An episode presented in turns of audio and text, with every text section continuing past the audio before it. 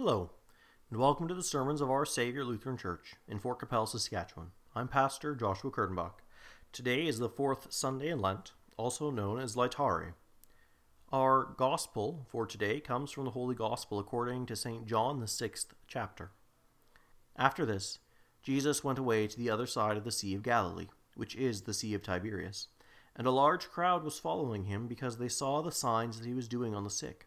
Jesus went up on the mountain and there he sat down with his disciples. Now the Passover, the feast of the Jews, was at hand. Lifting up his eyes then, and seeing a large crowd was coming toward him, Jesus said to Philip, Where are we to buy bread, so that these people may eat?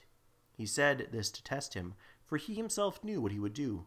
Philip answered him, Two hundred denarii would not be enough bread for each of them to get a little. One of his disciples, Andrew, Simon Peter's brother, said to him, there is a boy here who has five barley loaves and two fish, but what are they for so many? Jesus said, Have the people sit down. Now there was much grass in the place, so the men sat down, about five thousand in number. Jesus then took the loaves, and when he had given thanks, he distributed them to those who were seated, so also the fish as much as they wanted. And when they had eaten their fill, he told his disciples, Gather up the leftover fragments, that nothing may be lost. So they gathered them up and filled twelve baskets with fragments from the five barley loaves left by those who had eaten. When the people saw the sign that he had done, they said, This is indeed the prophet who is to come into the world. Perceiving this, that they were about to come and take him by force to make him king, Jesus withdrew again to the mountain by himself. This is the word of the Lord. Our sermon was recorded previously at our divine service. Grace, mercy, and peace be to you from God our Father and our Lord and Savior, Jesus Christ. Amen. It was near the Passover when the Lord, having healing, having healed many, crossed to the other side of the Sea of Galilee. Large crowds who had witnessed his signs and wonders on the sick followed him across in order that they too might be healed. Some may have also continued to observe him to see if he really was a prophet, or even the prophet, the prophet like Moses, whom Moses promised would come. When our Lord saw the crowd, he tested his disciples to see if they knew yet to rely on him for all their needs of body and soul. And so he asks Philip, Where are we to buy bread so that these people may eat? This must have seemed a odd question to Philip. They were not in a place where they could buy bread. They were in a wild place, a place with much grass. And even if they were close to a town, they could not simply buy that much bread on short notice. I can't go to the co op or to the bakery down the street and buy enough bread for 5,000 people. even if they had a large sum of money, which they certainly did not, they couldn't do it. And so he says to them, says to him, 200 denarii could not buy enough bread for them to each get a little. But this was not a problem for the Lord, who by his omnipotent power upholds and sustains creation, and by his will a single grain becomes many. And so when Andrew, who at one point left to find some food, returns with a boy and his meager meal, the Lord tells his disciples to get everyone ready to eat, knowing already what he's going to do. And so, dividing up the meal after a prayer, as you would normally do, the disciples go and serve the people, passing out the bread and the fish. And they continue and continue and continue until all are satisfied. Even after all of that, there is still 12 baskets of bread fully left over. Those who were present, who knew that there was no way that Jesus had this much bread before this meal, proclaimed him the prophet who was to come into the world. That is the prophet like Moses, who does Moses' works, but greater. For Moses told the people of God that God would give them bread in the wilderness. And here, Jesus gives bread to the people in the wilderness. And here we see how our Lord receives us as his children and provides for all our needs of body and soul, as our collect said this morning. This is something that all do not understand, and we, if we're not careful, can fall into this as well because we're surrounded by and steeped within our culture. For often we fail to realize just how much we depend on God, how much of our existence depends upon Him, until something that we are used to goes away, is changed, or limited. But even that does not do justice to how much we and all creatures and even all creation rely upon God. St. Paul said of God, In him we live and move and have our being.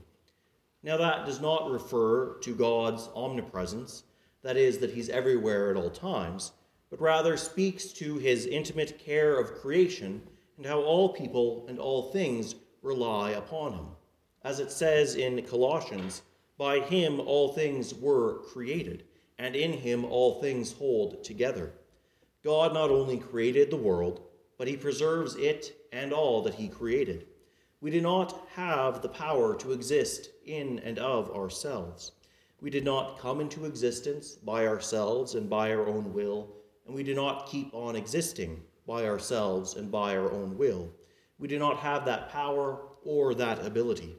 Neither do the rocks or trees exist by their own power, nor can they. All creation, even us, especially us, rely wholly on God for existence. If he were to remove his preserving hand from creation, all would cease to exist. So great is our dependence upon him as his creatures. But know, brothers and sisters, that his care for you and for all creation is not merely that he allows you to exist. Know his care and his providence in keeping creation is personal and out of his care and love for you. The Psalms say in one place regarding the animals that he made, These all look to you, and you give them their food in due season. When you give it to them, they gather it up. When you open your hand, they are filled with good things.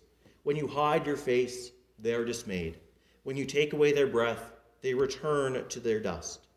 If he cares so much for them that he provides for them, how much does he care for us? How much more? He makes the grass grow which animals eat, which are then provided for us. He causes grain to grow, which is harvested and turned into bread that we may eat. While he used many hands to make it, its ultimate cause still comes from God. All that we have to support this body and life comes from him through others as instruments. Even though we do not deserve such rich care, he provides it anyway. Again, not because we deserve it, for we certainly do not, but rather by our sins we deserve only death. No, he does all of this out of his fatherly goodness and mercy. For he provides not only for us, for believers only, but for all, believer and unbeliever alike. And all alike he uses to care for his creation and humanity, the crown of his creation when we recognize this and see how he has greatly cared for us and continues to do so, and does so even through others and through us cares and provides for others, we see the great dignity in our callings and works, no matter how lowly they are. Just as he used the lunch of a small boy to feed 5,000, so too by our lowly works he feeds and provides for others. It is a great privilege to have this knowledge revealed to us as we recognize His grace and mercy and goodness in His care towards us and other people. May we always thank and praise Him for this gift. But He does not stop only there, providing for the needs of the body only, for He also provides for the needs of the soul. We often don't recognize all that God does for us thinking wrongly and sinfully that what we have, including ourselves, is ours and can be used for our own purposes. We often think that what we have, we've earned ourselves, rather than it being received as a gift from someone else. How often we think we deserve what we have and think more highly of ourselves than we ought.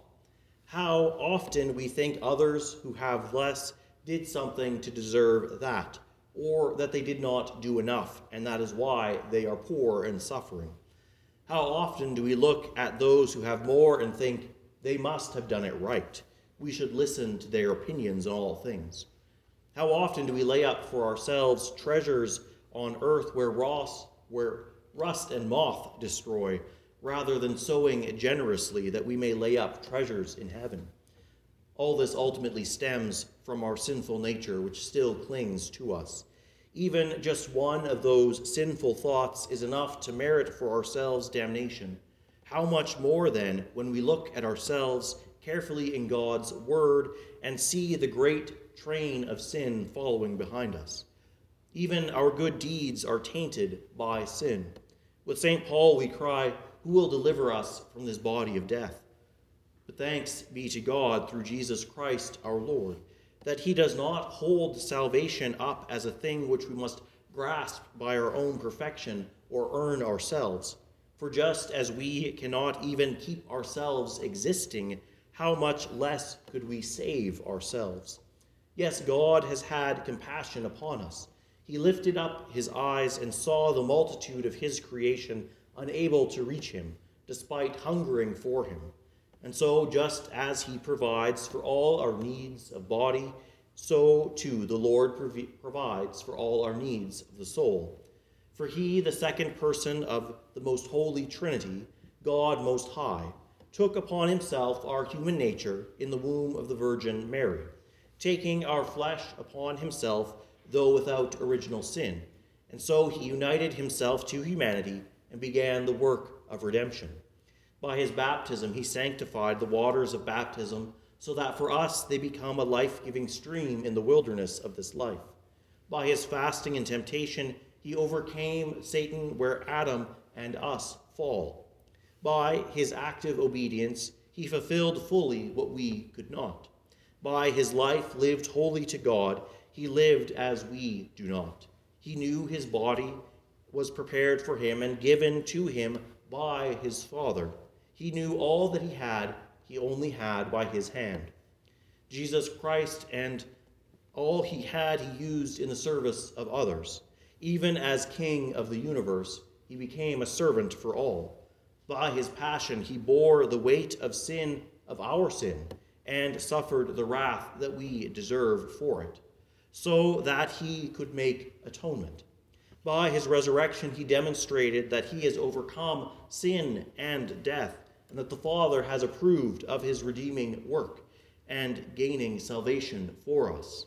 And by his ascension, he shows that he is at the right hand of the Father, always to intercede for us in our need. But there is need for us to have this salvation applied to us. We were not there. We did not follow him during his earthly life and we look back to the events of his earthly ministry. This salvation is then apprehended by faith.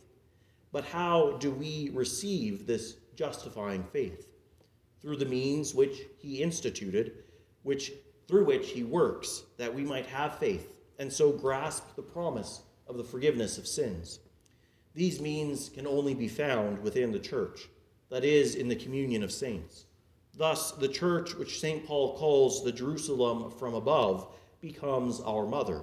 For in her, God uses his appointed means to cause us first to be born again by water and the word, and then to be nourished and nurtured by his holy word and sacraments as we grow up in faith, which clings to the promises of God for salvation.